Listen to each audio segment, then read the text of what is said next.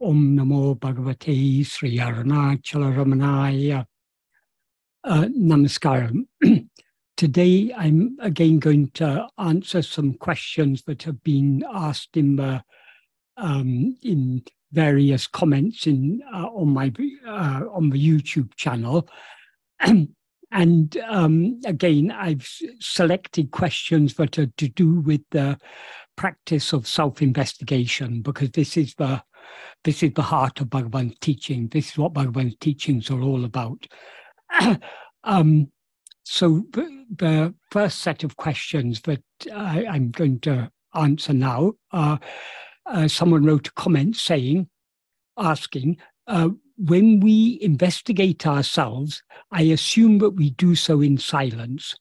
If so, what is the nature of the investigative process if there is no inner dialogue? How is our self understanding deepening?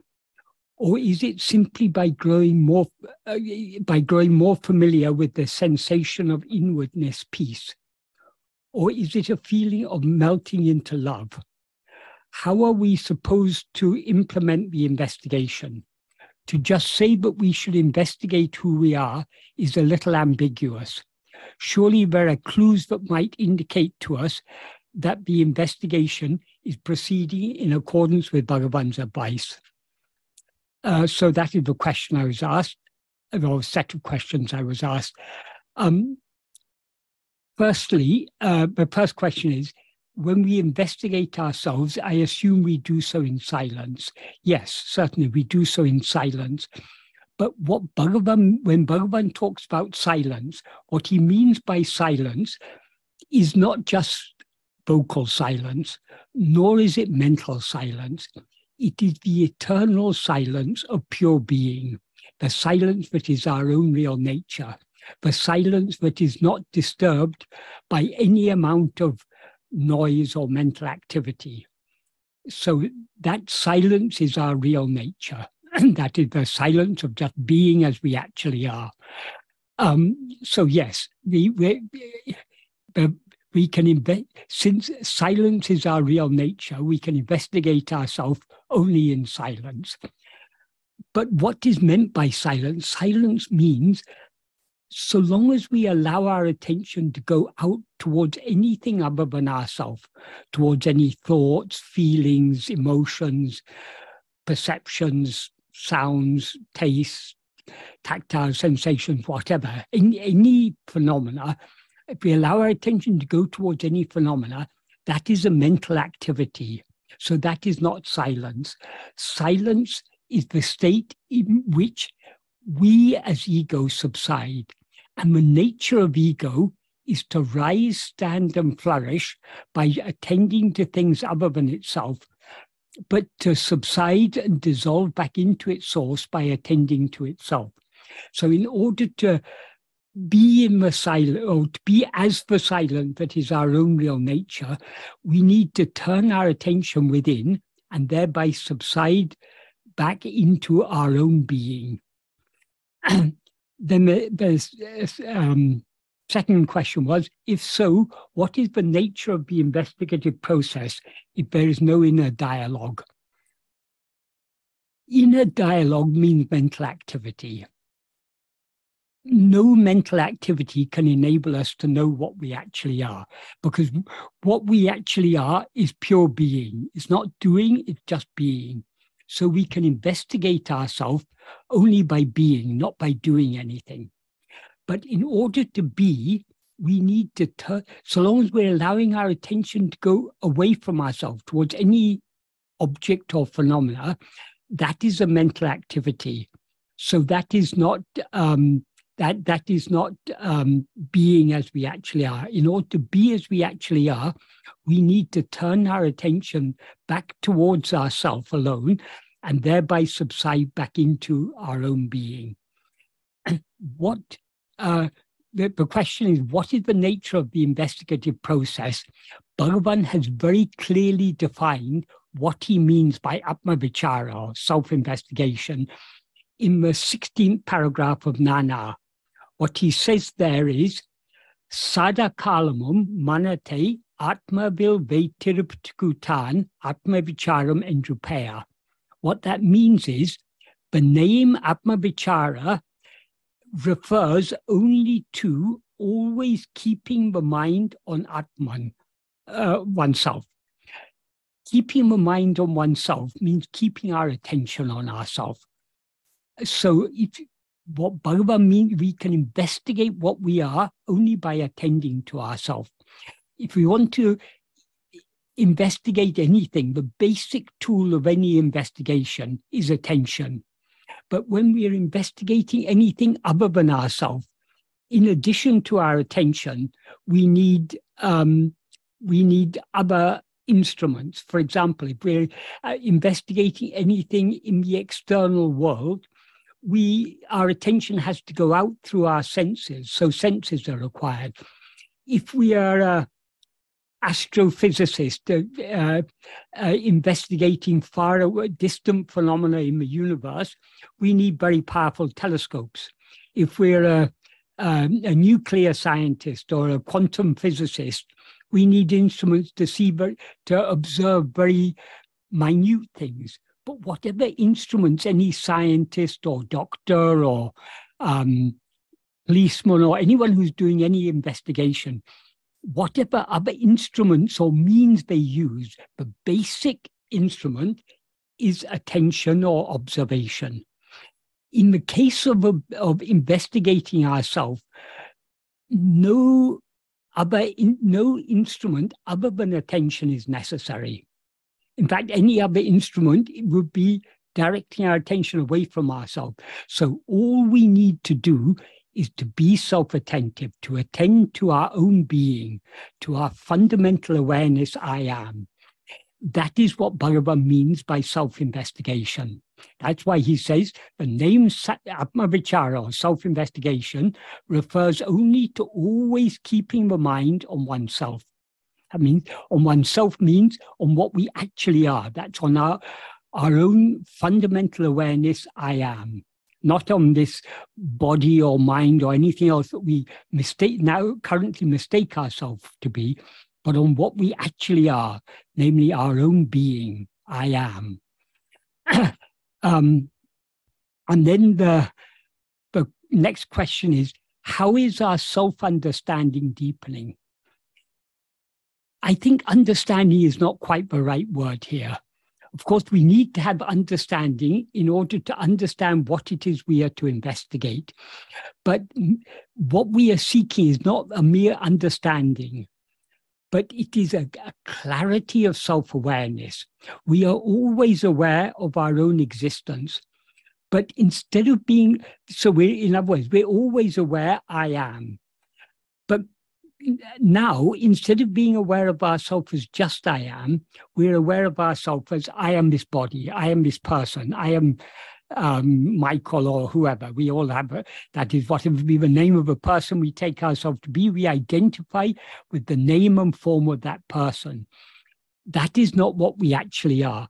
So, we, we, in order to remove this wrong awareness of ourselves, this erroneous awareness of ourselves, we need to be clearly aware of ourselves as we actually are. So, what we are seeking is not so much understanding as clarity, clarity of self awareness.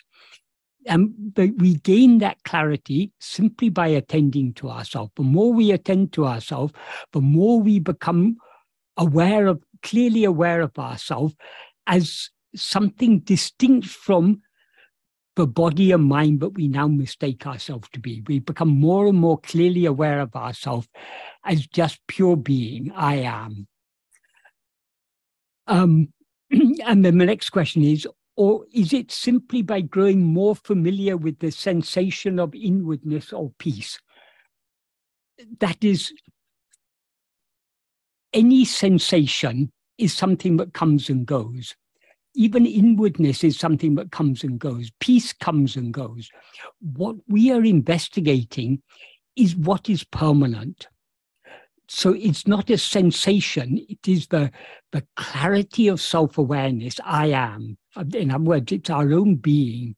So we are not investigating anything that appears or disappears.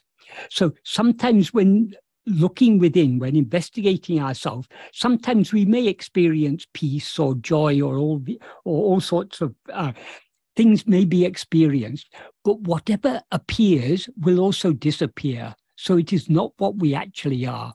So what we are, we are not looking for any transitory peace.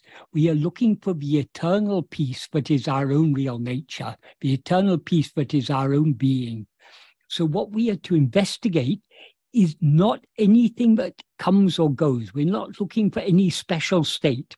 We are looking for that which is permanent, that that which exists, whatever whatever the circumstances or, or state of mind may be. That is whether our mind is calm and peaceful or disturbed and agitated. We are always aware I am. So it is that awareness I am that we need to hold on to. It's that awareness I am that we need to investigate because that is what we actually are.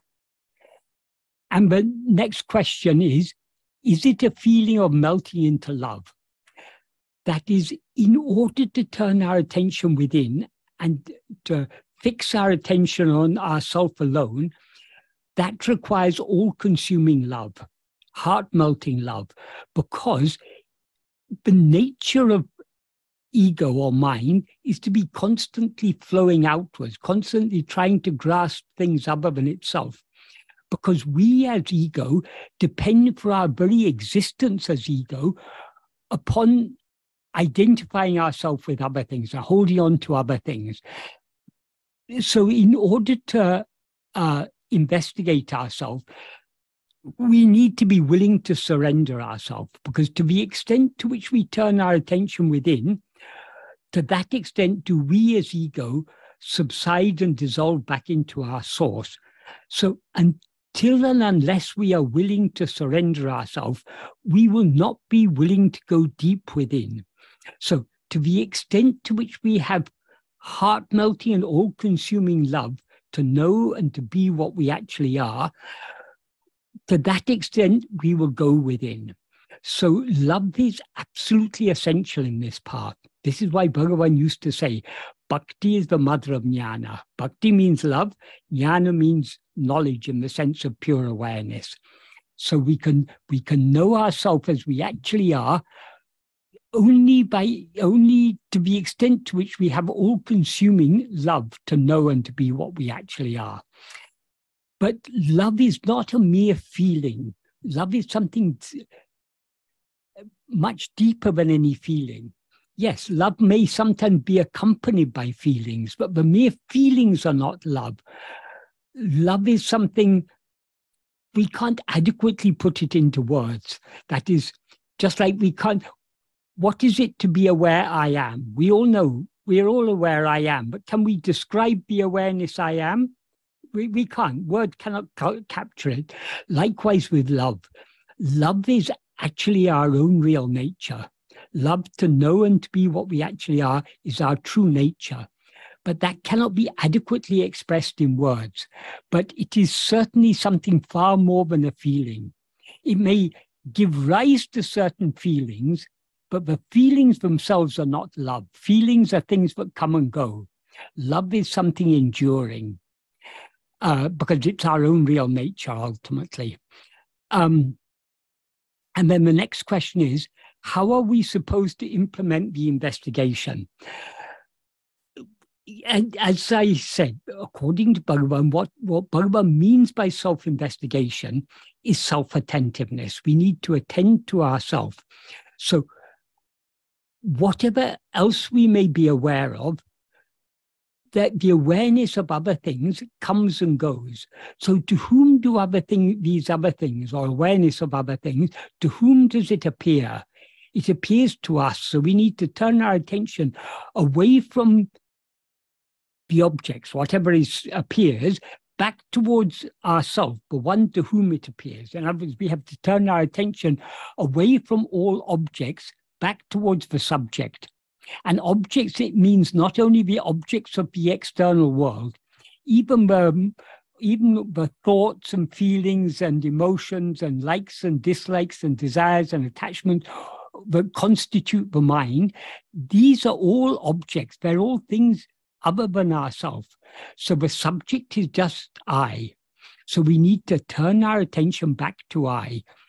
Um, how we do so is something that we can learn only by practice. It, um, a simple analogy to express this is if you want if you've never ridden a bicycle in your life and you want to learn how to ride a bicycle you cannot learn to ride a bicycle by reading books or by attending lectures or by any means other than getting on a bicycle and trying that is from books and lectures, you may learn a little bit about the, the principles of balance and so on, but you cannot learn to balance from a lecture. You cannot learn to balance from a book. You, the only way to learn to balance is to try to balance, to get on a bicycle. And of course, when you get on the bicycle, at first you'll wobble and fall and wobble and fall, but slowly, slowly you get the hang of it. Likewise with self investigation. The words are only pointers. The words can give us a general idea of what we are trying to do. But, but no words can adequately express what it is to be self attentive. So, the only way to learn to be self attentive is to try to be self attentive. And of course, we'll, we'll wobble and fall, wobble and fall, but slowly, slowly we get the hang of it. Slowly, slowly we become more aware, more, more familiar with what it is to be aware of our own being alone in isolation from everything else. So that's why the only way to succeed in this path is by patient and persistent practice. Um, and then the uh, uh, the, the, next sentence is just to just say that we should investigate who we are is a little ambiguous. Yes, it may be ambiguous if it, if the person who is told to investigate, if they don't understand what it means, it may be a little ambiguous. That is why Bhagavan has given us so much explanations, clarifications, clues, pointers, and so on. But ultimately, we can learn to investigate ourselves only by trying. Uh, that all the all the clues and pointers and um, clarifications, explanations that be that can be given have been given by Bhagavan. But we need to implement those by trying to turn our attention within. And then the next question is surely there are clues that might indicate to us that the investigation is proceeding in accordance with Bhagavan's advice.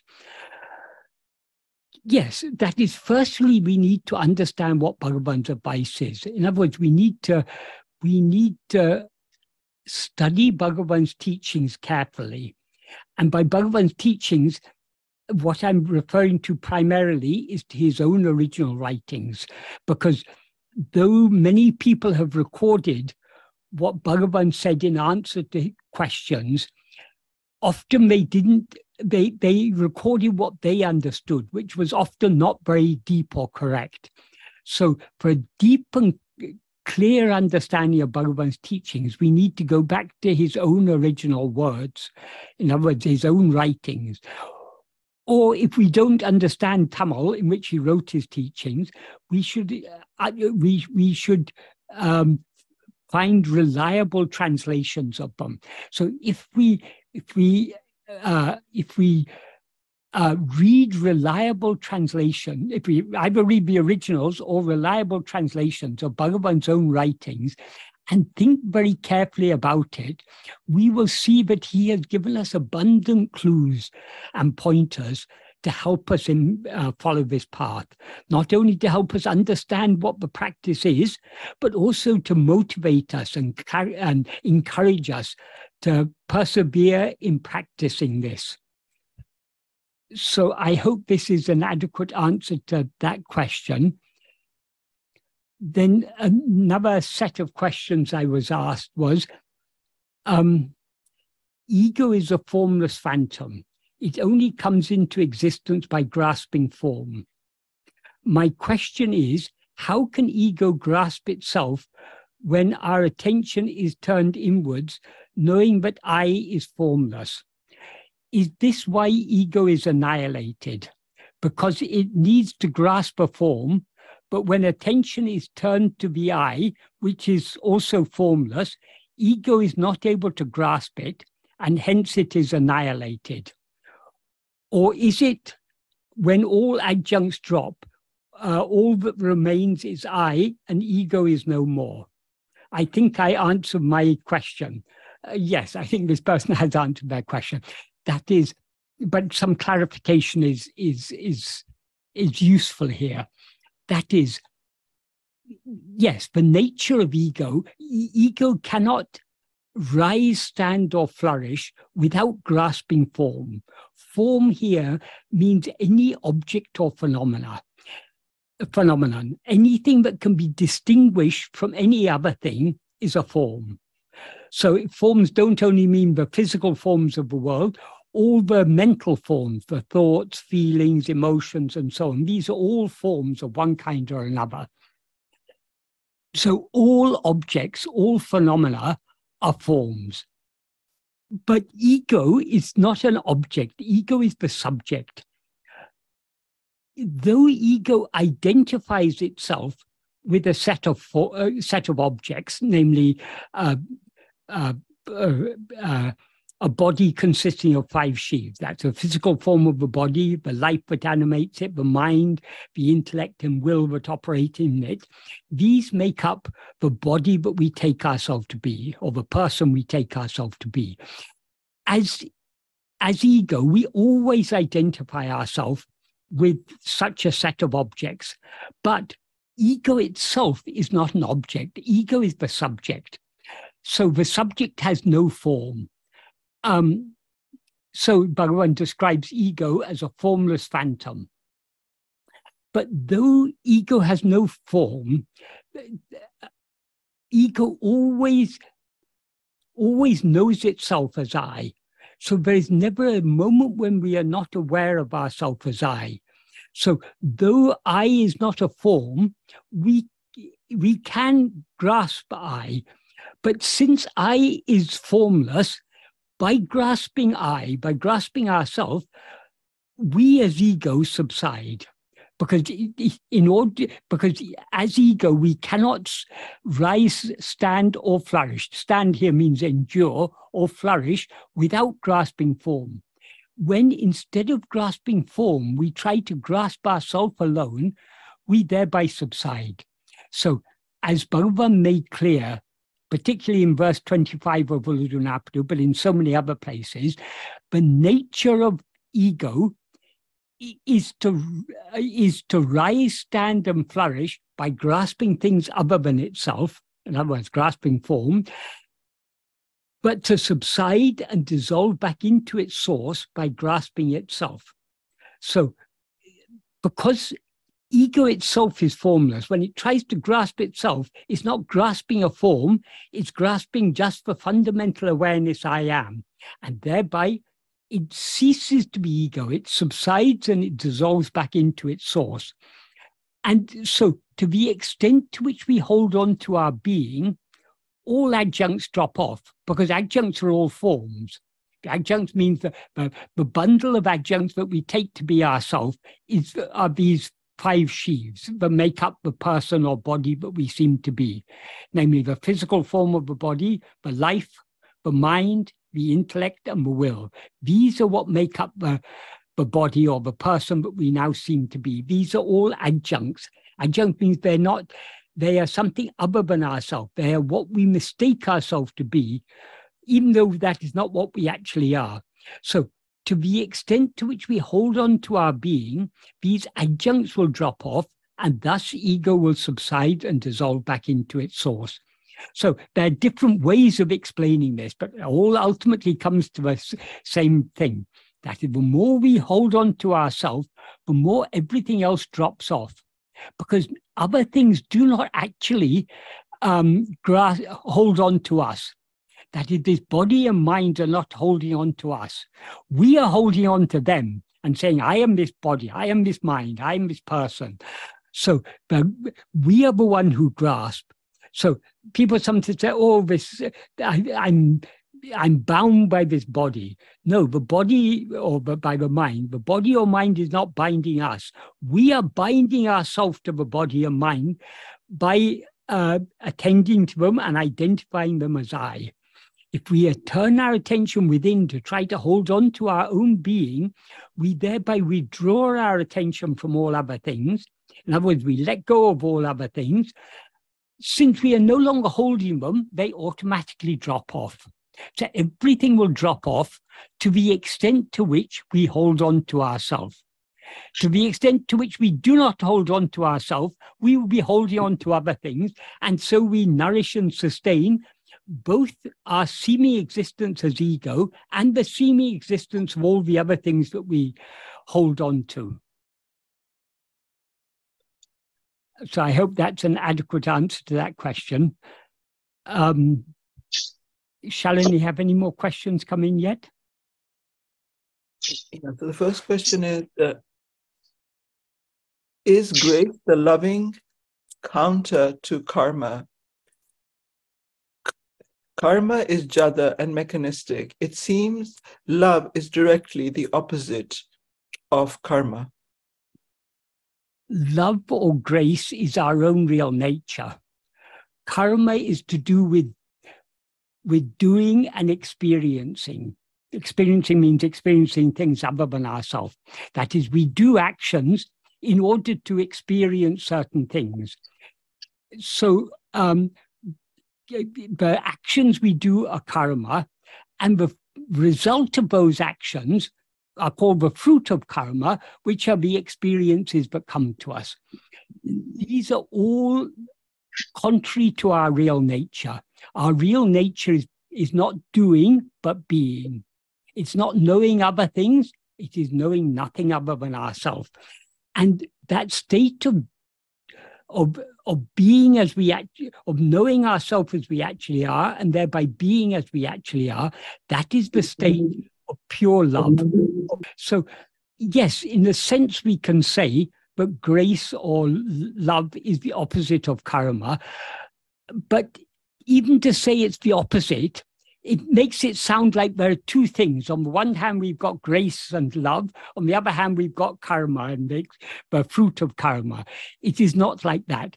The underlying reality is our own being, the very nature of which is infinite love. And that infinite love is what we experience as grace. So grace is our real nature, whereas karma is uh, is is the nature of ego. That is, when we rise as ego, we identify ourselves as a mind, speech, and body. And so the actions done by this mind, speech, and body are experienced by us as actions done by me.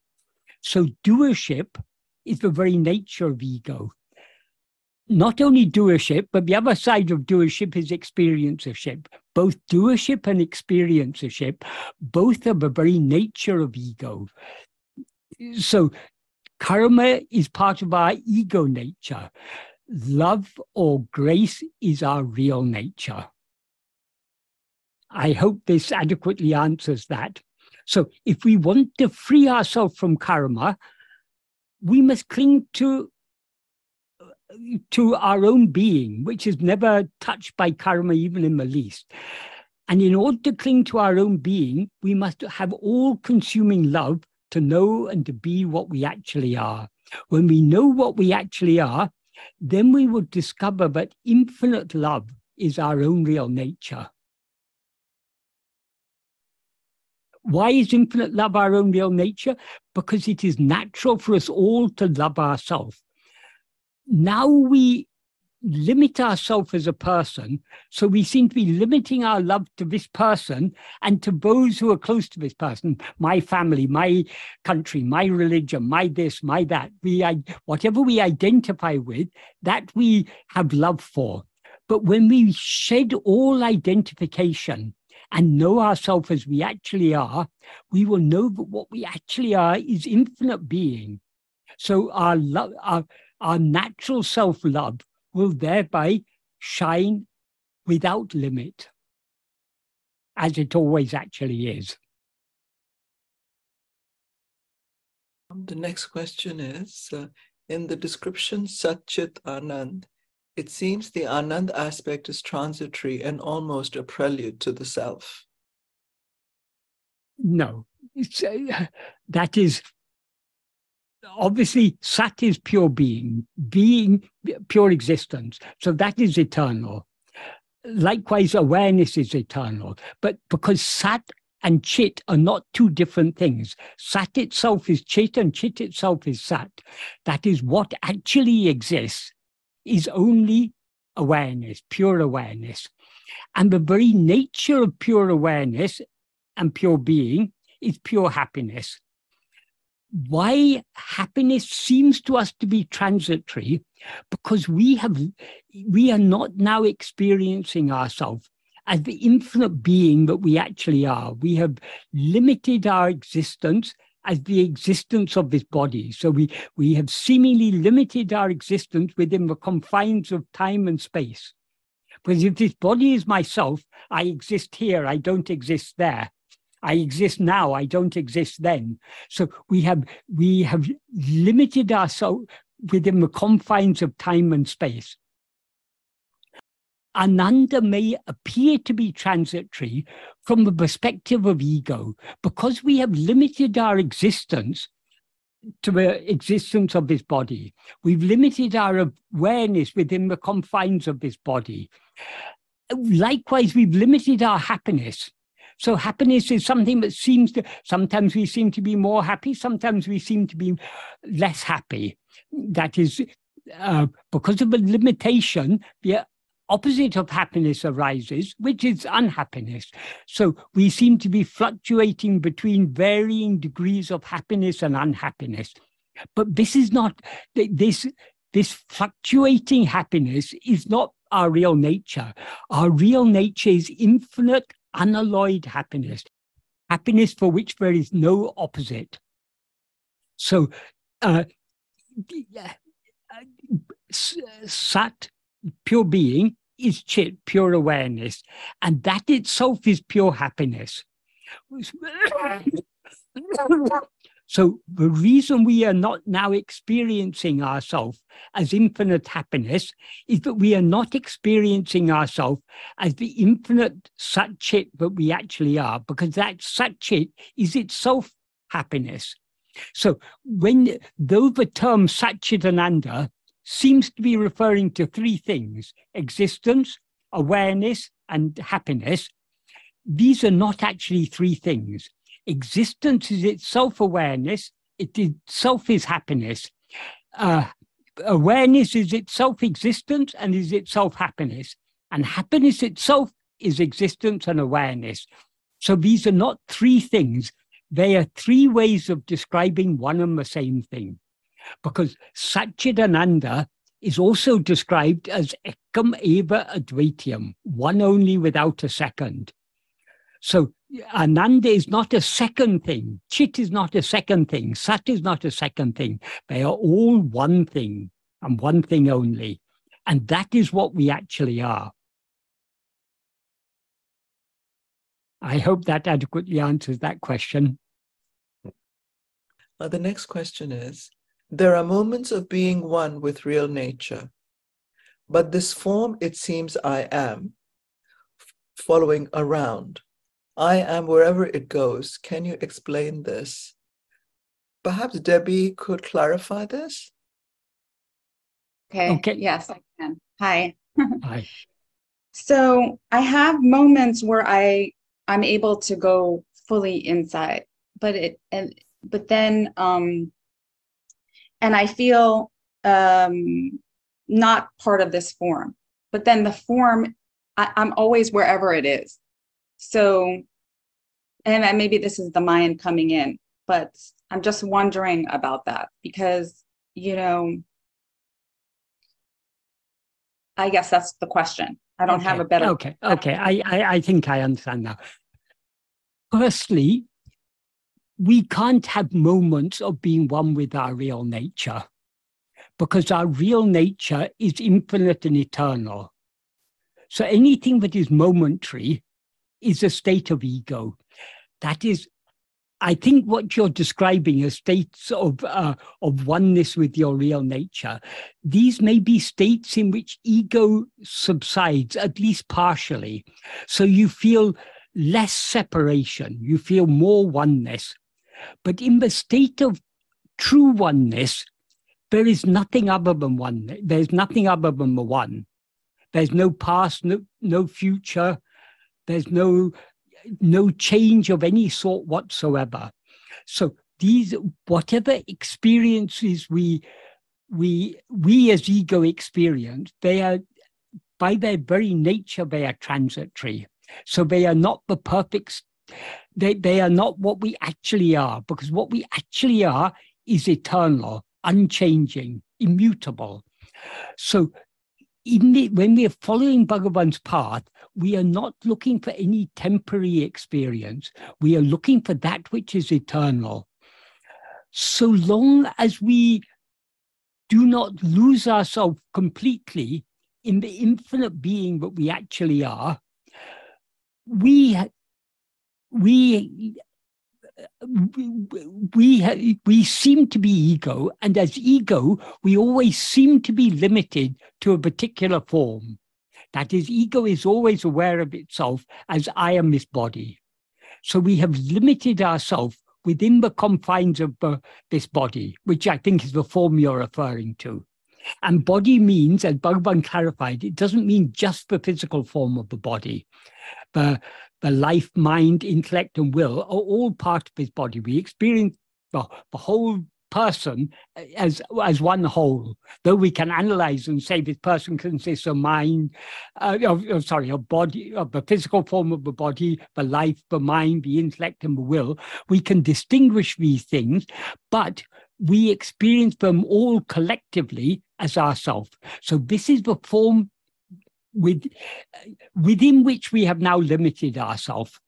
So wherever we go, yes, uh, this form seems to come with us because we have limited ourselves to this form.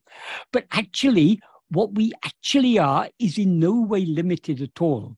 We are infinite and eternal being, infinite and eternal awareness, infinite and eternal love, infinite and eternal happiness. That is what we actually are. So, so is, yes, okay.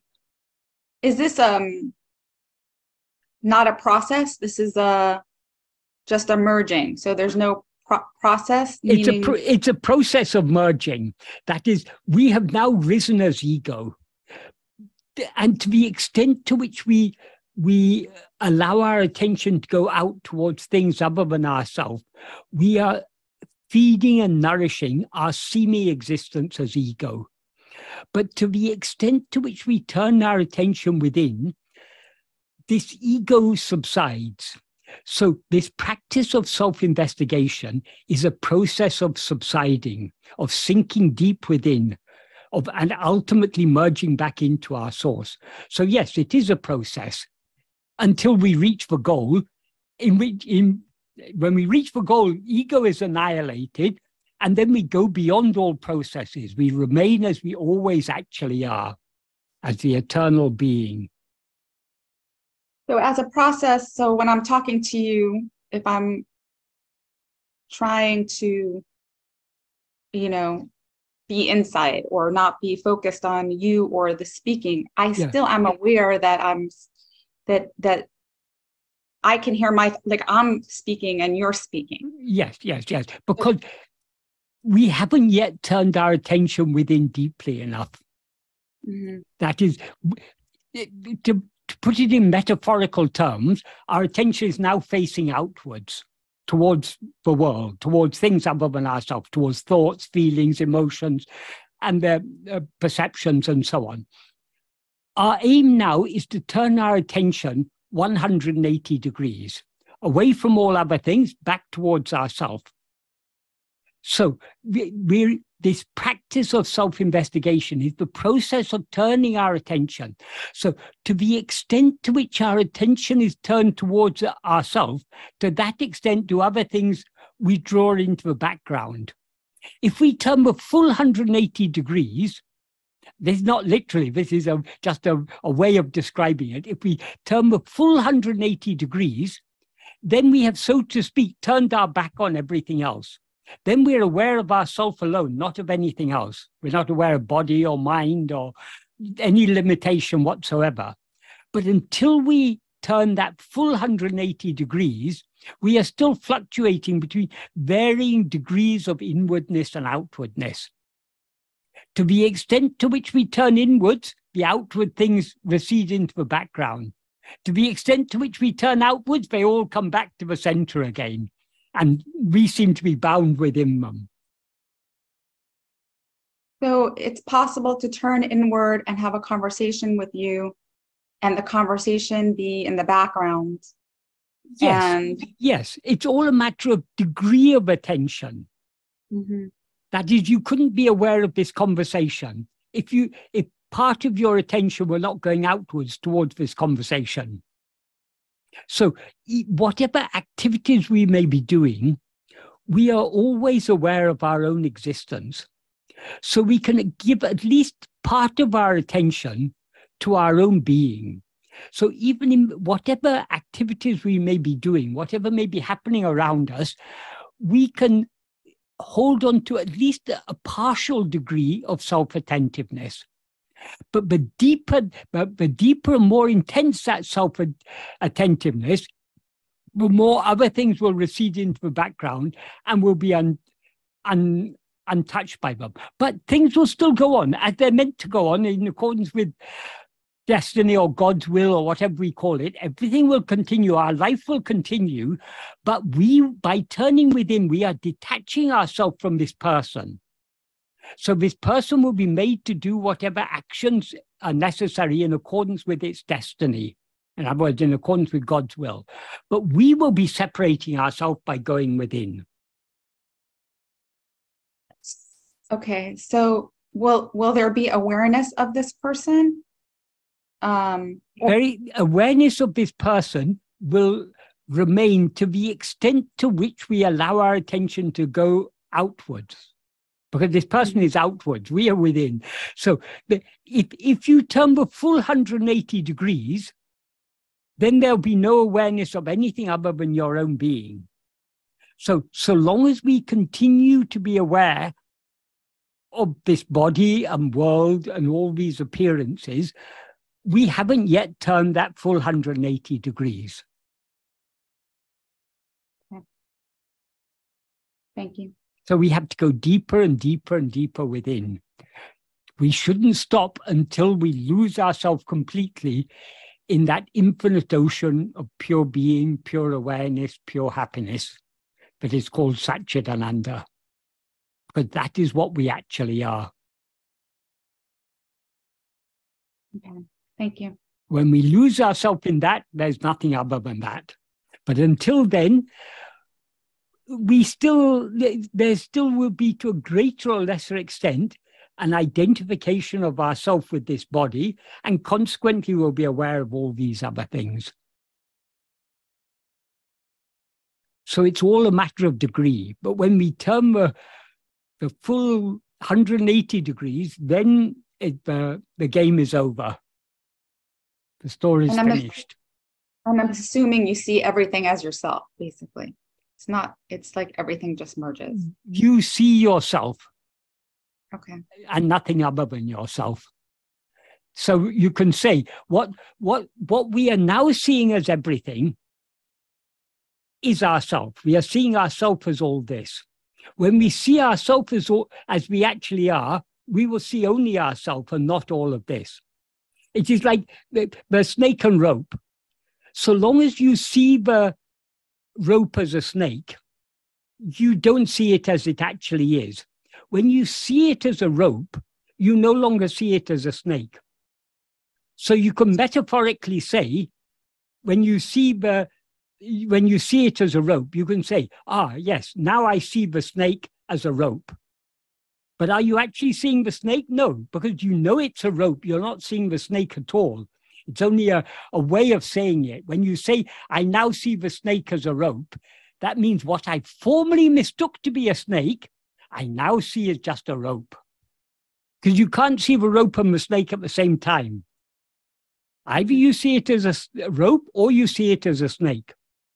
So either we see ourselves as we actually are, one, infinite and indivisible, or we see ourselves as all this multiplicity. We can't see both at the same time. But when we see ourselves as we actually are, we can, it could be said, but what we were formerly seeing as the world, we are now seeing as ourselves. That was very helpful. Thank you. Right. The next question is What is the practical significance of the 15th paragraph of Nan Yar, in which Bhagavan says that God has no volition? The practical significance that is that what what Bhagavan explains in that paragraph is how God, everything happens, as he says, by the special nature of the, of the mere presence of God. So God is pure being. So God doesn't actually do anything. By the power of his mere being, everything happens as it should happen.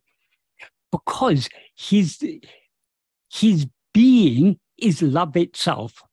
And because God, God is infinite being, infinite love, by his just being as he actually is, everything is happening as it is meant to happen. So it, it, this paragraph is to help us to understand the real nature of God. We and God is nothing other than us. I mean, God is the real nature of God is our own real nature. So the practical significance is, but what we actually are is pure being, unaffected by we we uh, our real nature has no uh, has no uh, um, Icha, Sankalpa, or Yatna. It has no uh, liking or wish or desire. It's got no volition. It's got no effort. It is just pure being. That is what we actually are. So he, this paragraph is explaining to us the nature of God, which is our own real nature. But it's very important to understand what Bhagavan says in this paragraph, because, for example, he says elsewhere that it is God who allots the fruit of our karmas. When we are told that God allots the fruit of our karmas, according to a normal conception we have of God, then we picture someone sitting there scratching his head, thinking, okay, for this action, what, what fruit should I give? It's not like that. That is, God does, a, for every action by every jiva, an appropriate fruit is allotted, and that is given to that jiva, that fruit is given to that jiva to experience at the appropriate time all this happens not by God sitting there scratching his head or not by God having a supercomputer that calculates all these things, just by his his being the infinite love that he actually is, everything happens as it is meant to happen. So, understanding the nature of God is important to us, firstly, because the nature of God is our own nature. Secondly, because we it will gives us a deeper understanding of what Bhagavan means when he says but uh, like he says in the first verse of Upadesha Undiyar, um, uh, karmam payandaro kartana danayal. Karma giving fruit is by the uh, allotment or ordainment of God. It's God's function. But that doesn't mean God is doing anything. God does everything without doing anything. So that's what he's explaining here. And also, this is significant in the path of surrender. When we are surrendering ourselves to God's will, understanding the nature of God is, of course, of practical significance. So it, that is whatever Bhagavan has taught us, all has practical significance. But it's not we can't always point out, oh, this exactly is the practical significance of this. If we if we understand Bhagavan's teachings as a whole, they all we, we, all his teachings logically hang together. So we need a coherent understanding of his teachings to understand any part of them. If we take any part of Bhagavan's teachings in isolation from the rest of his teachings, our understanding of them will be imperfect.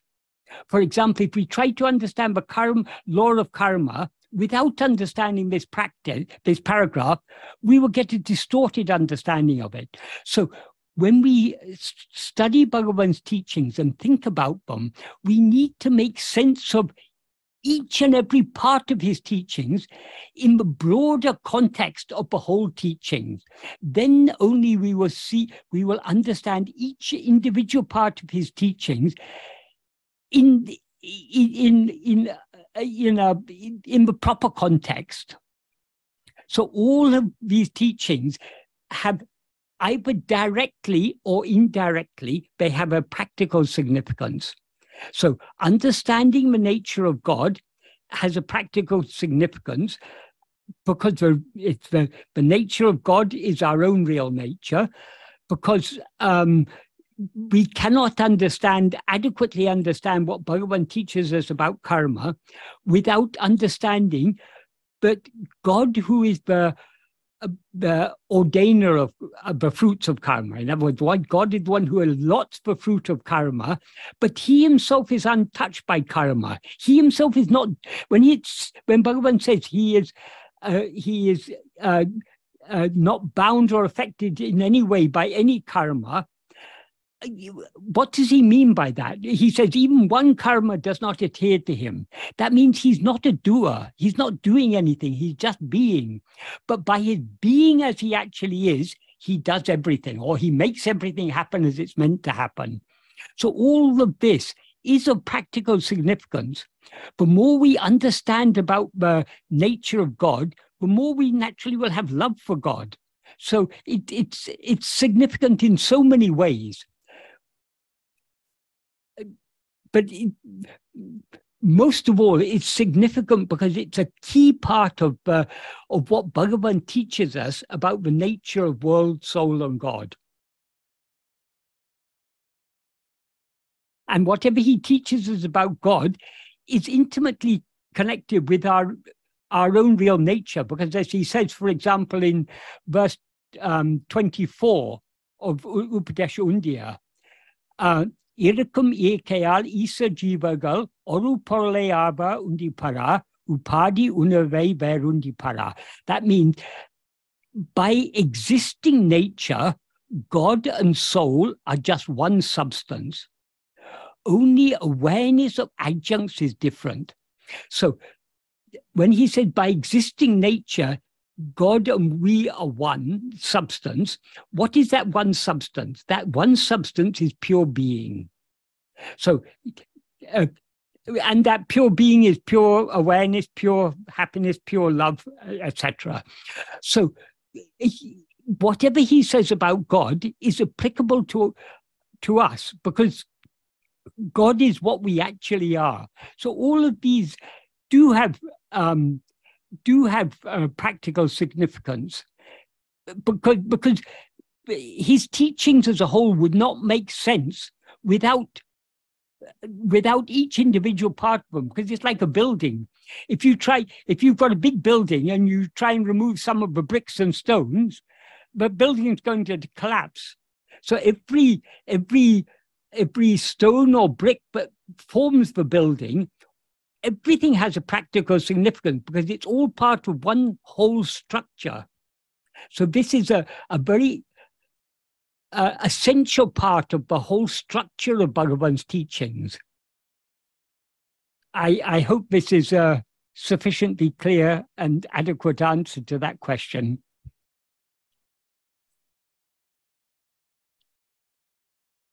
The next question is from uh, Sri Sat. Uh, Sri Sat, you wanted to ask the question? Yeah, thank you. Hi, Michael. Hi. Uh,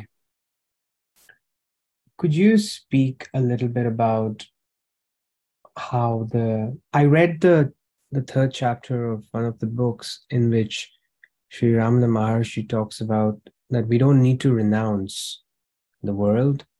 And yet it seems to me that the closer you are resting in sort of truth or source, there is a natural tendency to be more simpler and you don't really want to do complicated things uh, uh, or sort of do a lot of activity. So there seems to be a natural reduction in action. Um, and when there is a lot of activity, then you realize that you you sort of can get entangled again in the in the karma a little bit. Okay. So um, there is a there is a there is some form of a balance, or there's no balance, but there is some sort of like almost like forgetting and then remembering and then returning. That seems to be happening, and I just wonder what would be his perspective on on sort of living with the remembrance. Okay. Uh, well, firstly, in which book is it said, but Bhagavan said renunciation of the world is not necessary? Uh, it was a book called The Teachings of Ramana Maharshi, Arthur Osborne. Okay, okay. One of the Q&A. I, okay, I, yeah. okay. Questions and answers. That is all these questions and answers. We cannot take them as the core teachings of Bhagavan because when Bhagavan answers questions, he answers questions according to the he gives a, the suitable answer for the person who is asking the question. In one place in talks, um, uh, Swami Yogananda, that Swami who went to America and started the Self Realization Fellowship and wrote a book, Autobiography of Yogi, he came to Bhagavan. And when he came to Bhagavan, he asked Bhagavan what instructions are to be given for the uplift of the masses. And Bhagavan simply says, instructions cannot be given en masse. In, teaching needs to be according to the taught. So when Bhagavan answers questions, he gives the appropriate answer to suit the, the, the perspective from which the questioner is asking the question. So not everything that Bhagavan said is his pure teachings.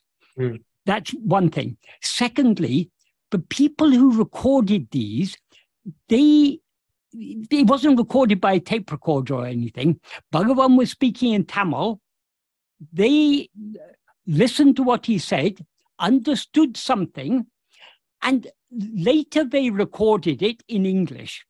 Mm. So hmm. there's the process of translation.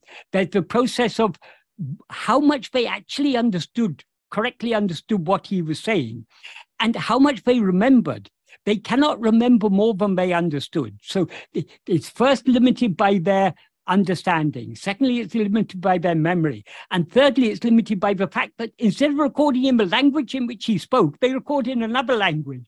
So these are not accurate recordings of Bhagavan teaching. Mm. And they even if they were accurate recordings, they wouldn't necessarily be representative of his core teachings because they're teachings he gave according to the taught. Sure. So, from a perspective but, of the core teachings, how would yeah, we? How okay, would we... so but let me clarify this thing because it's very important because people have misunderstood this. I think Osborne wrote somewhere, but Bhagavan was opposed to external renunciation. That is a misunderstanding. What Bhagavan actually said is the outward mode of life is determined by prarabdha, by uh, destiny. So if it is your destiny to be a sannyasi, you will be a sannyasi. If it's your destiny to be a grahasta, a householder, having a family, you will be a grahasta. If it's your destiny to have 10 children, and to have to work 18 hours a day, seven days a week, 365 days a year, you will have to do so. This is all according to destiny. But Bhagavan said, destiny affects only the outward turned mind. Destiny can never prevent us turning our mind within. So it doesn't matter from a spiritual point of view whether we happen to be a sannyasi or what is our outward mode of life, because actually, according to Bhagavan's teachings, renunciation is absolutely essential. Oh, Bhagavan's path is what? It's the path of self surrender. Self surrender means self renunciation. We are renouncing everything that we now take to be ourself. And when we renounce this ourself, that means renounce ego, we renounce everything. Mm. So, for example, in verse 26 of Ulladu Narpadu, Bhagavan says, if ego comes into existence, everything comes into existence. If ego doesn't exist, everything doesn't exist. Ego itself is everything. Therefore, investigating what it is is giving up everything. What's he mean by that? Why does he say if ego comes into existence, everything comes into existence? Everything here means all phenomena, the whole world, body, everything, all phenomena of all kinds, uh, mind, everything. It all comes into existence only when we rise as ego. Why is that? Because all these objects or phenomena exist only in the view of ourself as ego. So they seem to exist only when we rise as ego. When we do not rise as ego, they do not exist at all. In sleep, there's no body, no world, no mind, no thoughts, no feelings, no nothing. There is just pure being and pure awareness of pure being. So all phenomena, all every what do you mean by everything there is all phenomena come into existence only when ego comes into existence because they all exist only in the view of ego. So when ego doesn't exist, everything doesn't exist. None of these phenomena exist except in the view of ego, is the implication. Therefore, ego itself is everything. Why does it say ego itself is everything? Because we as ego are seeing ourselves as all this. That is, when we when when we dream, we, the dreaming mind, are seeing ourselves as the whole dream world. Likewise, now we as ego are seeing ourselves as all of this. So none of this has any existence independent of ego. That is, other things seem to exist only in the view of ego. So they borrow their semi existence from the semi existence of ourself as ego. So ultimately, everything is just ego. Ego itself is what appears as all this. Then he says in the final sentence of that verse, therefore, investigating what it what this is, what this is means what this ego is, is giving up everything. Why does he say that? Because if we as he clarified in the previous sentence, if we investigate this ego, so long as we're attending to other things, ego rises, stands, flourishes, dances around, does all its mischief. Hmm. But if instead of attending to anything other than ourselves, we turn our attention back within, ego subsides and dissolves back into its source. Or as he puts it there, ego takes flight, it runs away. So we seem to be ego only so long as we're looking at other things. So long as we're attending to anything other than ourselves, we seem to be ego. But if we turn our attention back within to see who am I, this ego, there's no such thing as ego to be found. So we merge back into our source. That is, we who had risen as ego thereby merge back into its source. So by investigating what this ego is, we bring about the, the dissolution of ego when ego dissolves, everything else dissolves because everything exists only in the view of ego. If ego doesn't exist, everything doesn't exist, as he said earlier in the same verse. So, investigating what we are is giving up everything. So if we say, oh, Bhagavan didn't say you have to give up anything, then you're saying Bhagavan didn't say you have to investigate yourself. Clearly, Bhagavan did say, Bhagavan's whole teaching is about the need for us to investigate ourselves. And by investigating ourselves, we are thereby giving up everything. So, but Bhagavan is not concerned about this outward renunciation. What is the use of shaving your head or growing a long beard and changing the color of your cloth and changing your name the change it is required is not this external change, this bodily change. It is a change in our outward going attention needs to go back within. That is the true renunciation. So many of Bhagavan's devotees were sannyasis. That is because it was their destiny to be sannyasis. Many of them were householders. That's because it's their destiny to be householders. This, what the outward mode of life is given according to prarabdha. That is not where spirituality lies. The spiritual path is an inward path. It's the path of nivritti, of withdrawing back within. So it doesn't matter if we're really intent on following this path, it doesn't matter whether we outwardly happen to be a sannyasi or happen to be a, a, a family person with 10 children, it doesn't matter at all. What matters is the love we have to turn within. And to the extent to which we have love to turn within, we thereby renounce everything else. Is that a clear answer to your question? Yeah, that's very, very helpful, Michael. Just to, may I ask, just to clarify? Yes. yes. Very practically, I've noticed that it's easier to be turned within, say, when I'm in the middle of the woods than if I am walking in Oxford Street. Right? Right. So while it appears that there is a predestined unfolding of the day, somehow to me it feels like because I have a desire to be turning inwards and inquiring, I make such choices which allow me to have that conditions, like with more silence, with more nature. And that's what sort of confuses me if there is a destiny or if there is a choice. So I, I keep. Uh, okay. Well, does that make first, sense? Firstly, we need to understand the obstacles to turning within are not coming from the external world. Bhagavan sometimes used to say, if you cannot attend to yourself in the midst of a battlefield, you will not be able to attend to yourself if, even if you're sitting in a cave in the Himalayas because the obstacle isn't in the external circumstance. The obstacle is within us. It's our own Vishaya vasanas. So, yes, if you're walking down Oxford Street, there are so many shops and so many glittery things that may be distracting your attention.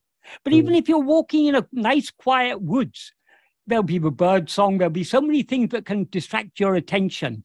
So it's not to do with the external world, it's to do with whether we have a liking to turn within or not. If you have a liking to turn within, you will, when you're walking down Oxford Street, you will not be, you'll be least bothered by all these shops and all the things that are these temptations of the world because it doesn't concern you because your only interest is in turning within. So it has nothing to do with the external circumstances. Whatever external circumstances we are given at each moment, is the most conducive circumstances to us to turn within. Mm, so, that's beautiful. I love that line. Thank you. We, that's we, very helpful. We shouldn't, so long as we think that the problem lies outside, oh, my present circumstances is what is stopping me going within. Therefore, I should renounce my family. I should renounce my job. I should go and live in a cave in the Himalayas. I should become a hermit. I should do this. I should do that. That is still the mind going outwards. You're still looking for some solution to your problems outside. If I become a hermit in the Himalayas, then I will be able to um, go within. No, you will not. because so long as you believe that your going within depends on external circumstances, your mind is still going outwards. So we need to we need to understand we can go within in any circumstances whatsoever, provided we have the love for it and if we don't have the love for it, there's no use in going and living in a cave in the Himalayas. Bhagavan used to tell the story, to illustrate this, Bhagavan used to tell the story, the Kopin Samsara story. Uh, that is, there was a sadhu. Uh, he was a very, very simple sadhu, and he wanted to live his life as simply as possible. So he he had one begging bowl and one loincloth. But every so often he needs to wash his loincloth. So he used to, he, he, when he was, um, when he went out of his little cave or mandapam or wherever he was living, he would wear his kopin and go out. And then he would come back, and when no one is washing, watching, he'll wash his kopin, he'll hang it up, and he'll go to bed. One morning he woke up and he found a rat had chewed on his cop, his one kopin. So this was a big problem for him because this kopin is the only kopin he has, and he's he's such a, a dedicated renunciate. He doesn't want to have more than one kopin. So he put on this tattered kopin, but he thought I must find a solution because if if uh, if my kopin is eaten by a rat, I can't go around naked. I can't go begging my food. So in order to go begging my food, I have to wear my kopin. And in order to wear my kopin, I have to wash it regularly and I have to dry it. So I have to protect it from a rat. So the solution would be I need a cat. So he got he he got a cat in order to protect his copine from the rat.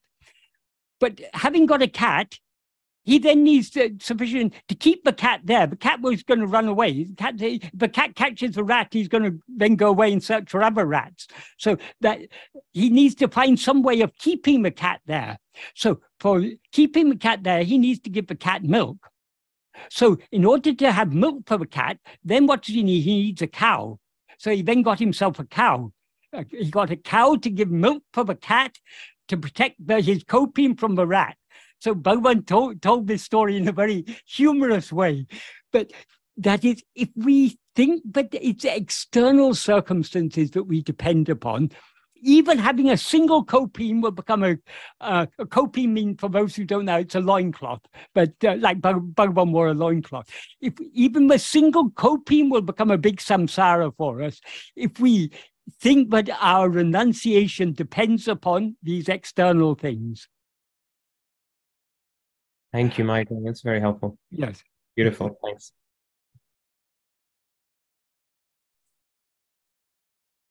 Next question is uh, Would you say it's advisable to constantly remind the mind, for example, okay, now I'm going to give the body a cup of coffee?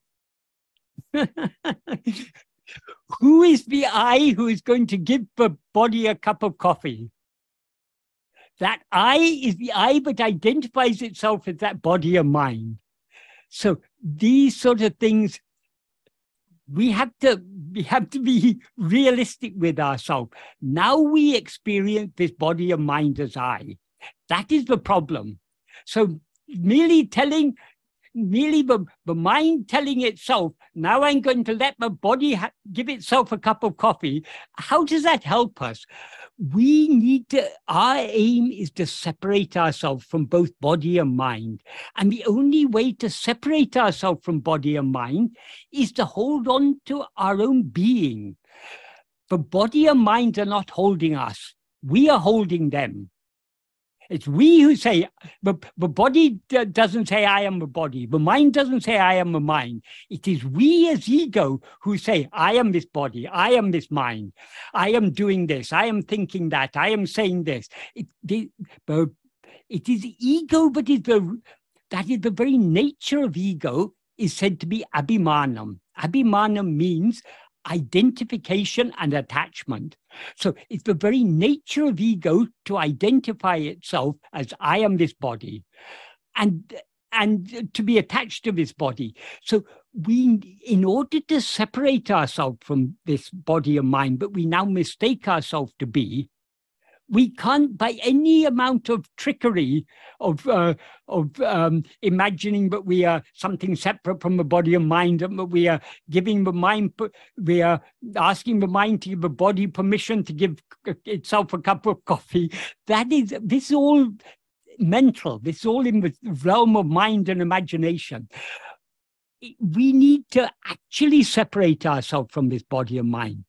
So, how can we separate ourselves? We are we are linked to this body or mind or attached to this body or mind only because we allow our attention to go outwards and grasp this body or mind as I. If we want to give up this identification with the body and mind, we need to go within by holding on to our own being. Because this body and mind are not holding us, if instead of holding on to this body and mind, if we try to hold on to our own being, uh, to our mere being, to the extent to which we hold on to our being, we will let go of other things. And the body and mind will automatically drop off to the extent to which we don't hold them. So if we hold our own being, the body and mind will drop off. But body and mind drop off every night when we fall asleep because we're too tired to continue grasping them as ourselves.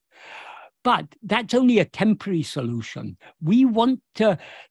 Why do we? What is the what is it that causes us to identify this body and mind as I? It is ego. Our rising as ego because the very nature of ego is to grasp a body and mind as I. So in sleep, ego uh, subsides because we're too tired to continue projecting all this uh, drama. Um, but because ego isn't thereby destroyed, it pop, pops up again in the morning, and behold, we go through the same thing day in, day in, day out. So, ego is the root problem.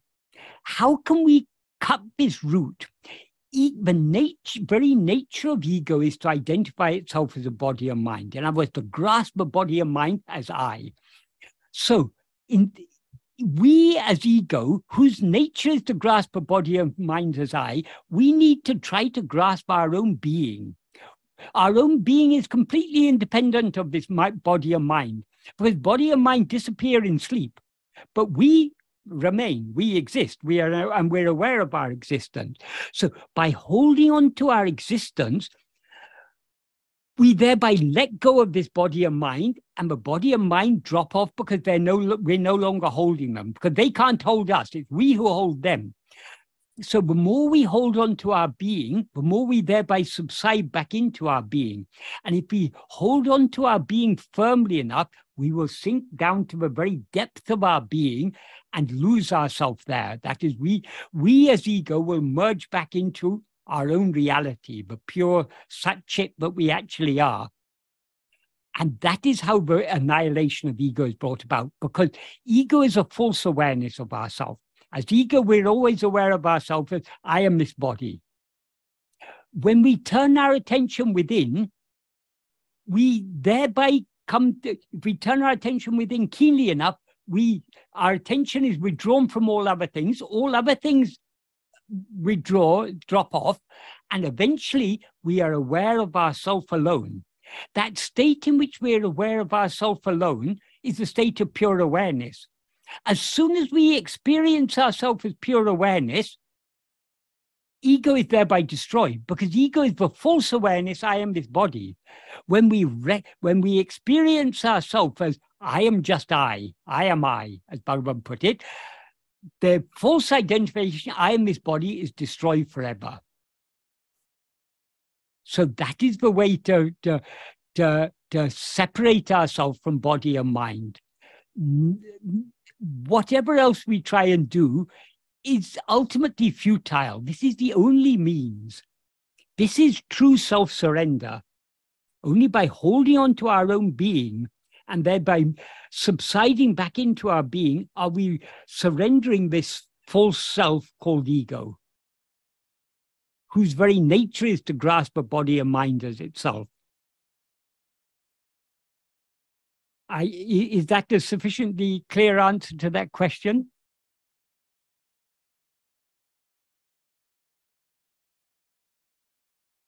I guess it is. yeah. Um, the next question is uh, It is said that whatever we are destined to experience, that we will have to experience. If we are anxious, depressed, etc., is that destined? Is that destined and hence unavoidable? Or is it only the physical experiences that are predestined, but the mental experience is not predestined, but in our control? It is very difficult for us to separate these things. That is, what we are given to experience is, is destined.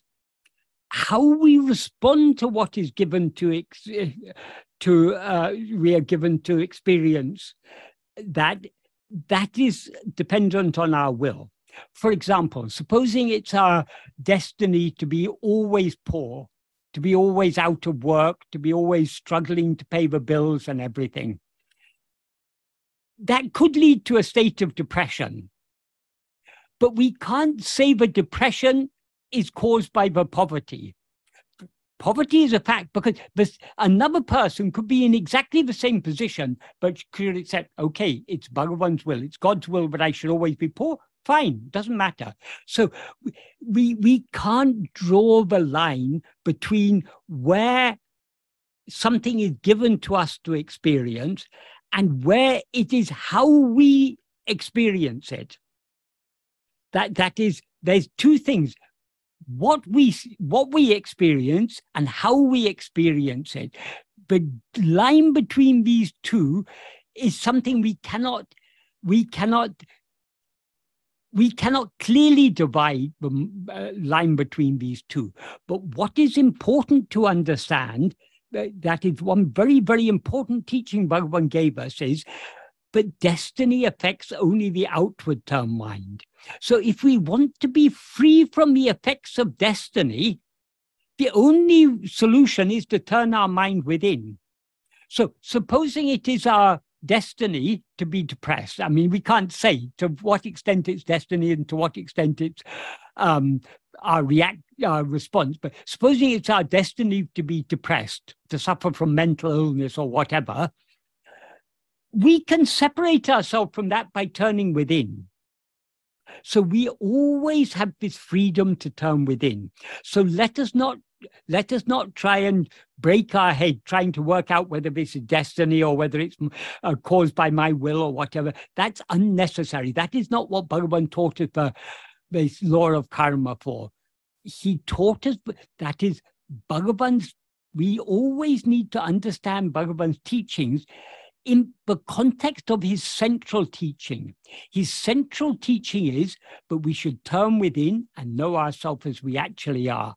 So the law of karma, as taught by Bhagavan, why he taught this is to help us to turn within. It's not to make us think about, well, is this? How do I know whether this is uh, this is according to destiny, according to my will? We shouldn't be concerned about these things. All we should be concerned about is investigating who am I.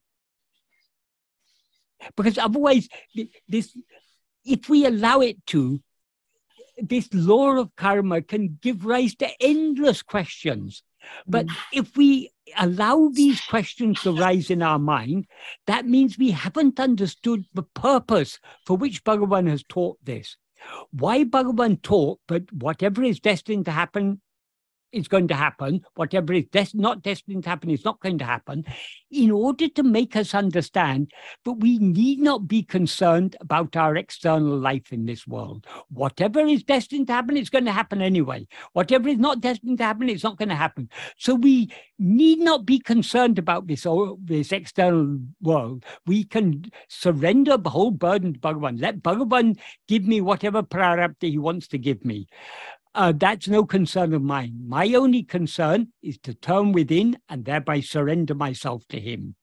That should be our attitude.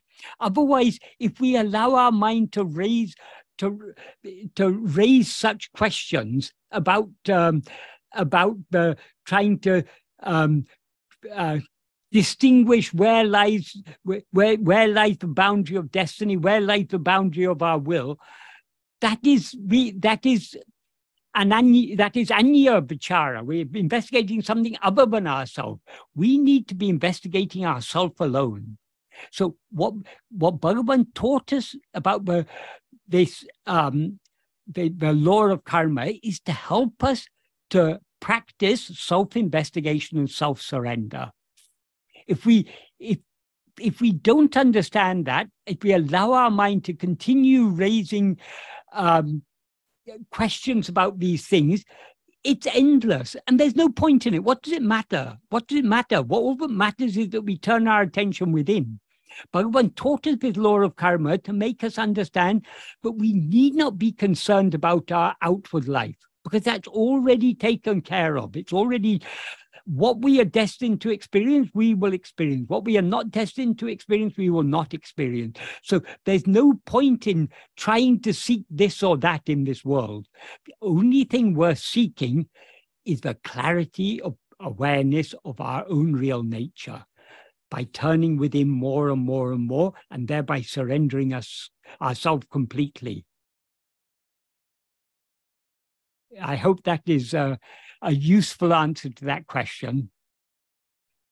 Not all questions can be adequately answered. Not all questions need to be adequately answered. We should, we should understand what is important and allow our mind to dwell on what is important, not in what is unimportant. Bhagavan taught us the law of karma to make us to understand, but we need not think about karma. It will all take care of itself.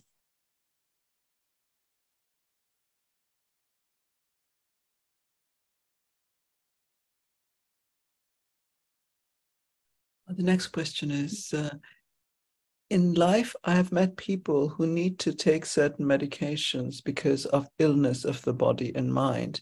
For example, strong painkillers, sedatives, antidepressants, medications for mental illness, and similar drugs. They cannot function without such medications, and yet they often want to be free from suffering, seek relief. They are often addicted to medications because they need them this is becoming a huge specialty. Uh, this is becoming huge, especially in the West. Is it possible for such people who need medication to attain self realization or God?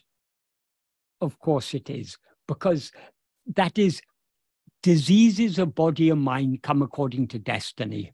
The medicines for these diseases also come according to destiny.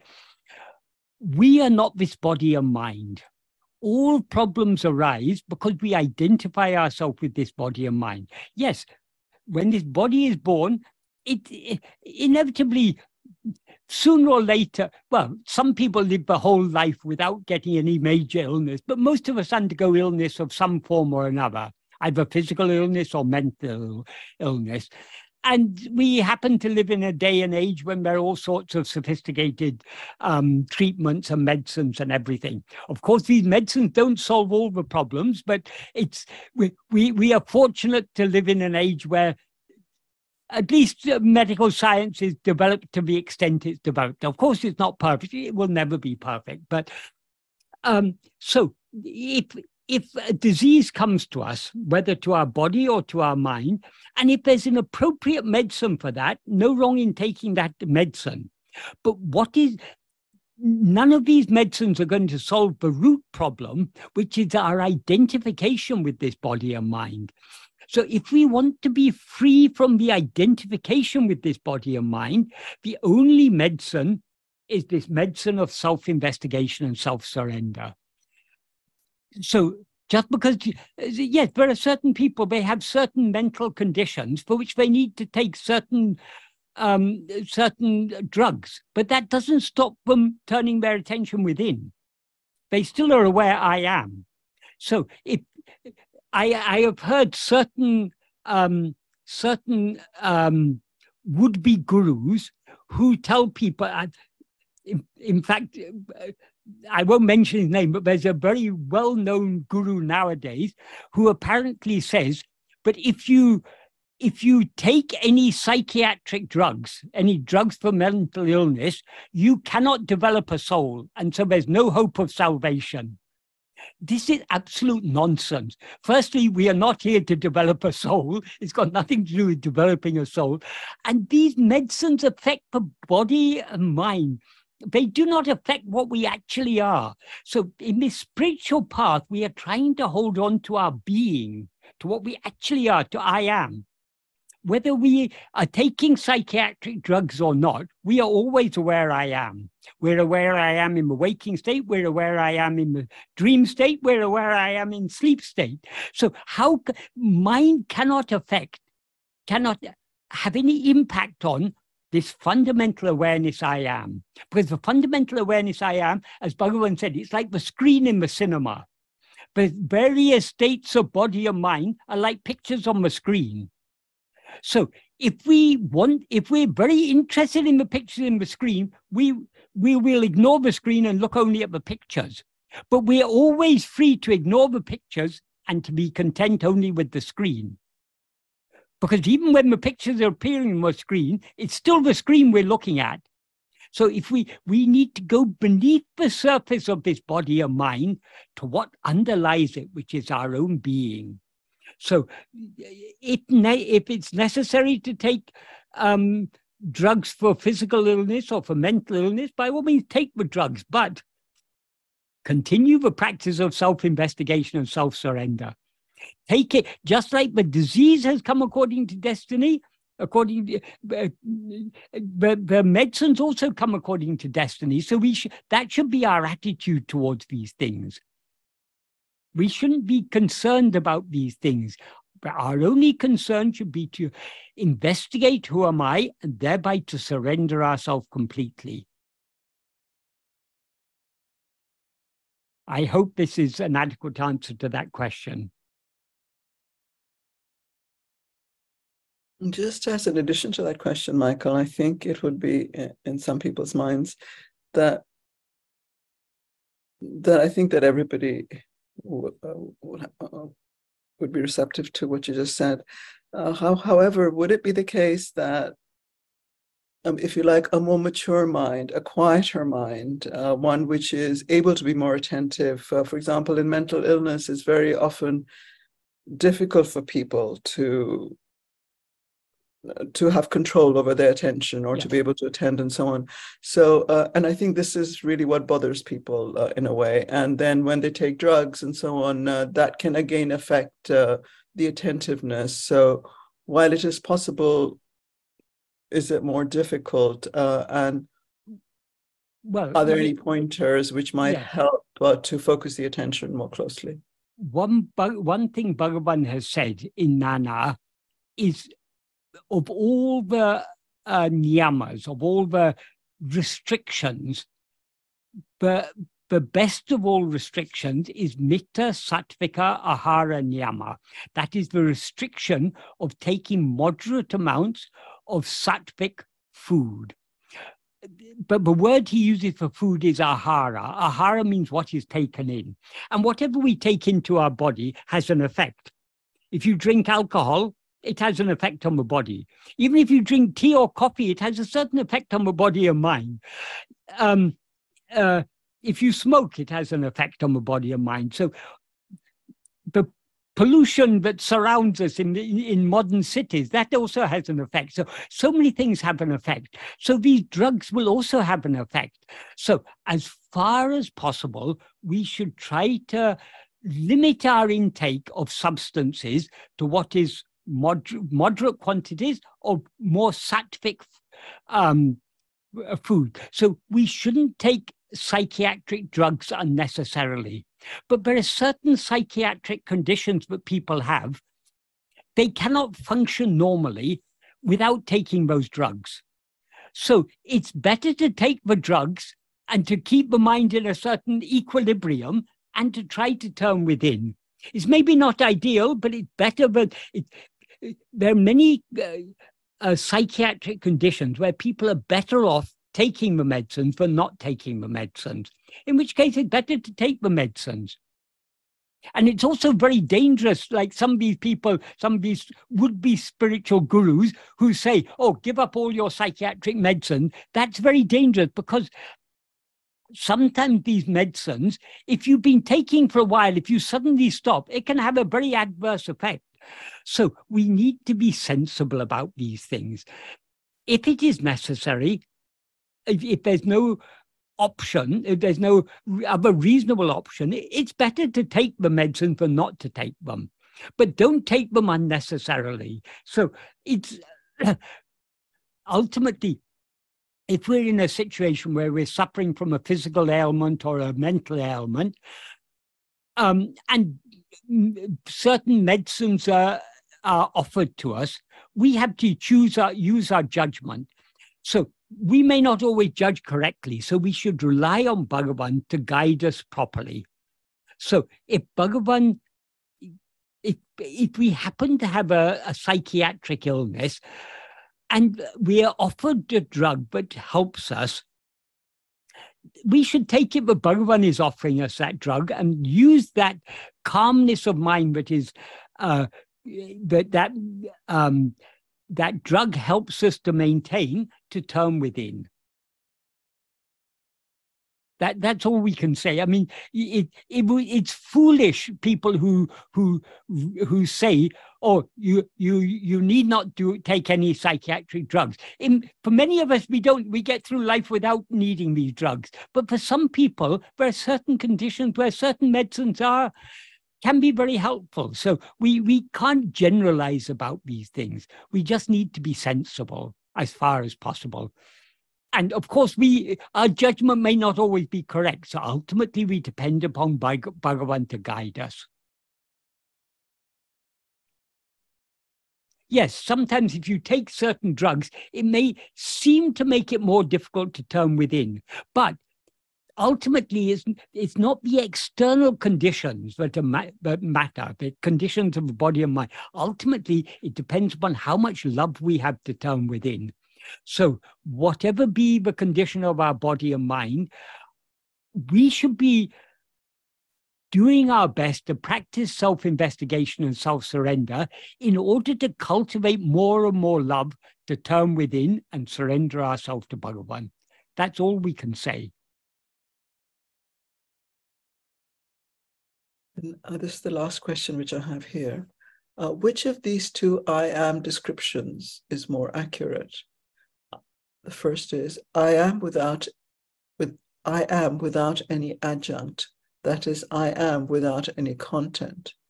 Or the second description, I am which includes the ego as part of itself from its own swatantra, that is its own freedom, and icha is desire to enjoy transcendence, but is not affected by it at all. I am is what is never affected by anything. For the pure I, there are no adjuncts.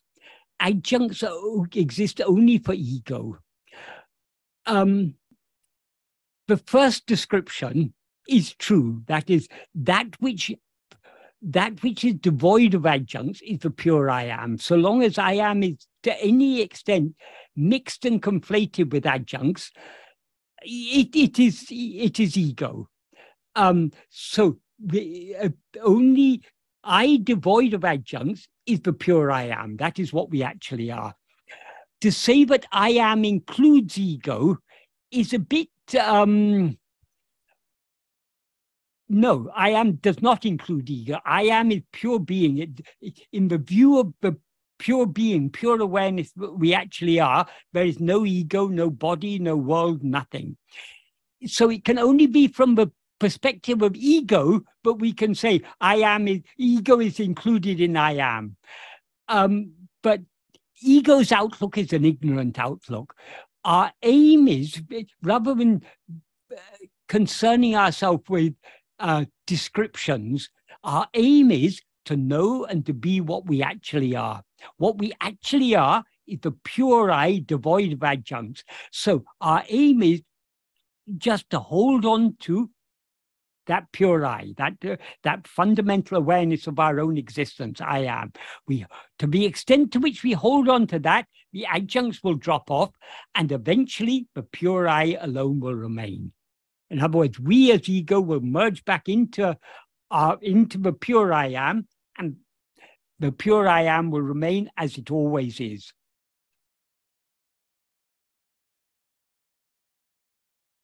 What is most important is putting this into practice. Otherwise, these questions or um, this mental activity will go on for all time. But the whole aim of Bhagavan's teachings, yes, we need to think carefully about Bhagavan's teachings. We need to understand it co- correctly. But the purpose of understanding it correctly, the purpose of thinking deeply about what Bhagavan has taught us, is to encourage us and enable us to turn within to find out what we actually are. So the whole purpose of Bhagavan's teachings is the practice, the practice of self-investigation and self-surrender. Otherwise, we can go on asking questions uh, for all eternity. There's no end to it.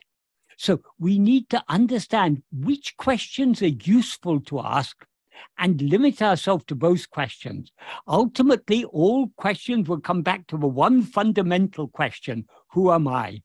And that question cannot be answered in words, it cannot be answered. Cannot be answered by words, it cannot be answered by thoughts. It can be answered only by turning our attention within and merging back into our source. That is what Bhagavan's teachings are all about. So it's good to ask questions, but we should be sure that the questions we are asking are actually useful questions. They're useful to the extent to which they help us, uh, the answer to those questions help us to turn within.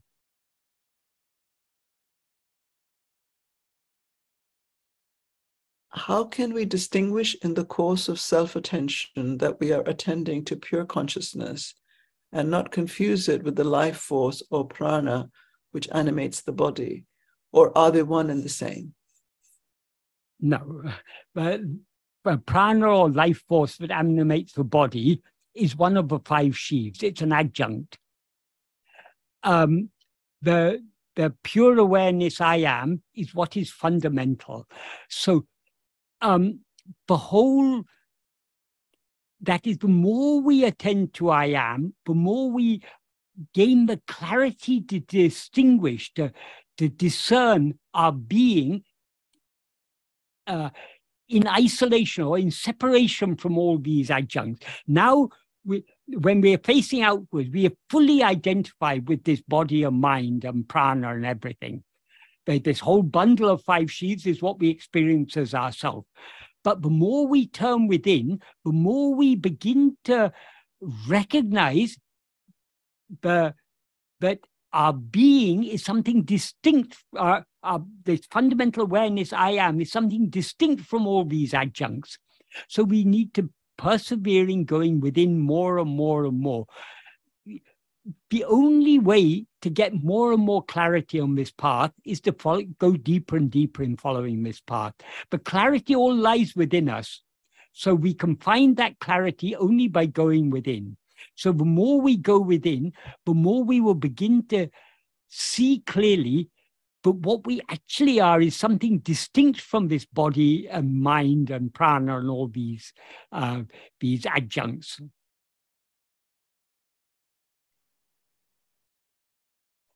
But prana is the life force is something that is ever active. The breathing is active, the heartbeat is active, the digestion is active. That is, Prana refers to all the physiological processes happening in the body. So it's constantly, the, the processes of life are constant activity, whereas I am is just pure being. So activity is, is going on, but, but, but all these physiological processes, they occur only in the waking and dream state. In sleep, there's no body, no prana, no mind, no world, nothing. There is just pure being. So our aim is to be as we were in sleep, to be aware of nothing other than ourselves. And we can be aware of nothing other than ourselves here and now in this waking state by only by turning our attention more and more within. In other words, turning our attention back towards ourself alone and thereby withdrawing it from all other things.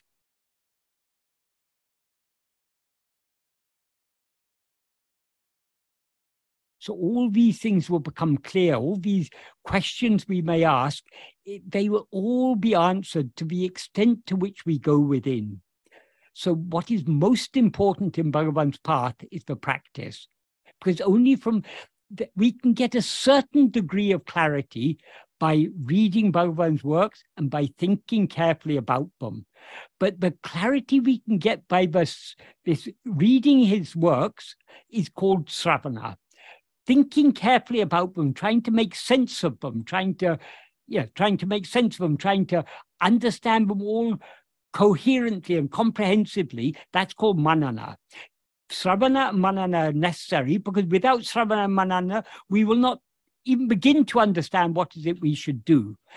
But sravana manana are useful only to the extent to which they motivate us to put it into practice. So it's the practice that is most important. And the real clarity comes not merely from, cannot come just from Sravana Manana. The real clarity comes from within. Because when we are turning our attention within to our own being, our being is the light of pure awareness. So that is the light that illumines the mind, thereby enabling the mind to know all other things. So this is the original light, the source of all light. So the more we turn within, the more we attend to our own being, the more our mind is being clarified and purified. So thing it will become clearer and clearer to us to the extent to which we put it into practice. That is why practice is all important all this talk about Bhagavan's teachings, it can all be useful to the extent to which it helps us in the practice.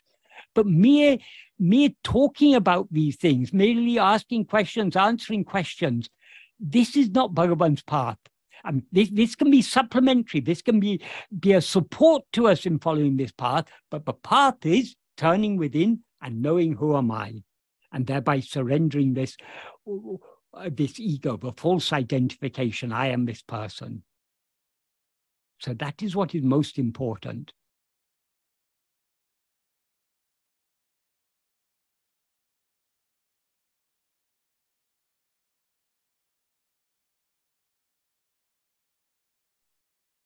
Next question is As Bhagavan says in Upadesa Undiyar, there is no I in deep sleep, there is only that.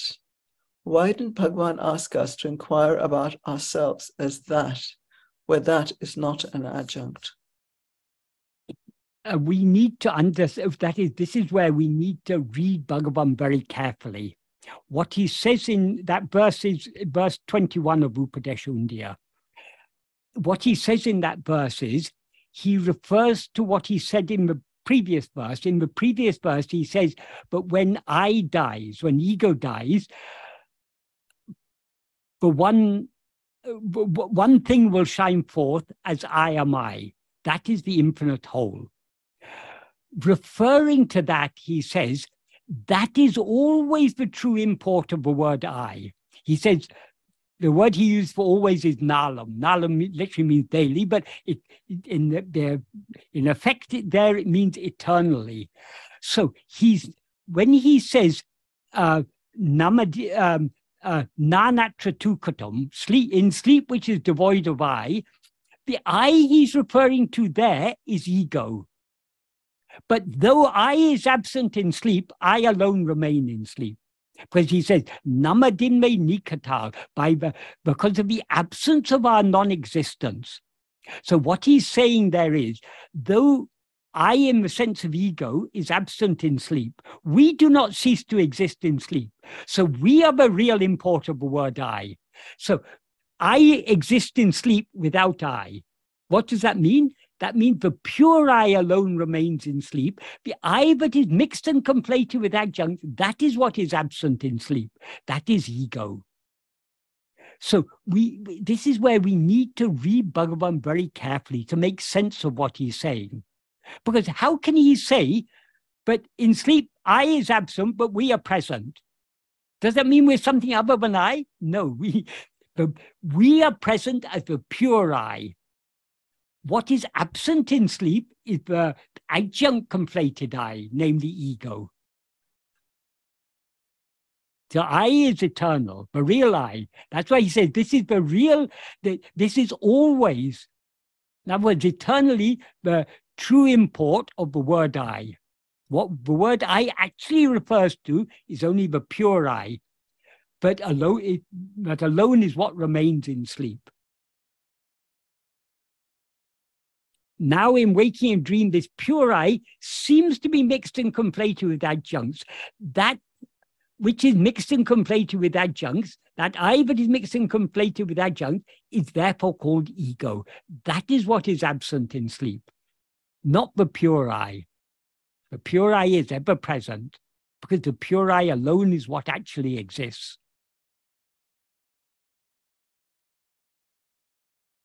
So Bhagavan expresses his teachings in a very deep and subtle way because we are, he he wants us to think about it. He wants us to think carefully about it. How can he say, but but but uh, that our non-existence is absent in sleep. In other words, we exist in sleep, but but I is not there. What does he mean by that? Because we are definitely I. So how can we exist in sleep and without I? It means we exist as the pure I without the impure I, namely ego, the adjunct conflated I.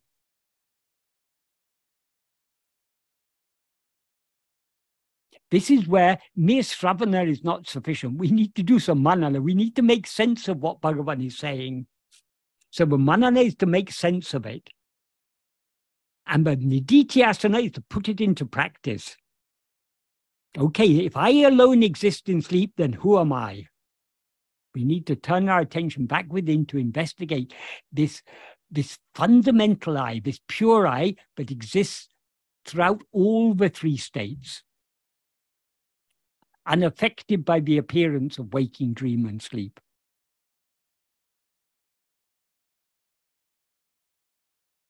Are there any more questions, Shalini? There aren't any more questions, Michael. Okay. So, um, so we come to silence. I think we've come to That silence. is what Bhagavan's teachings are all about. but, but his teachings are about the real silence. The silence that is present even when the mind is um, uh, is restlessly active. The silence of pure being. That is what we have to all come to eventually.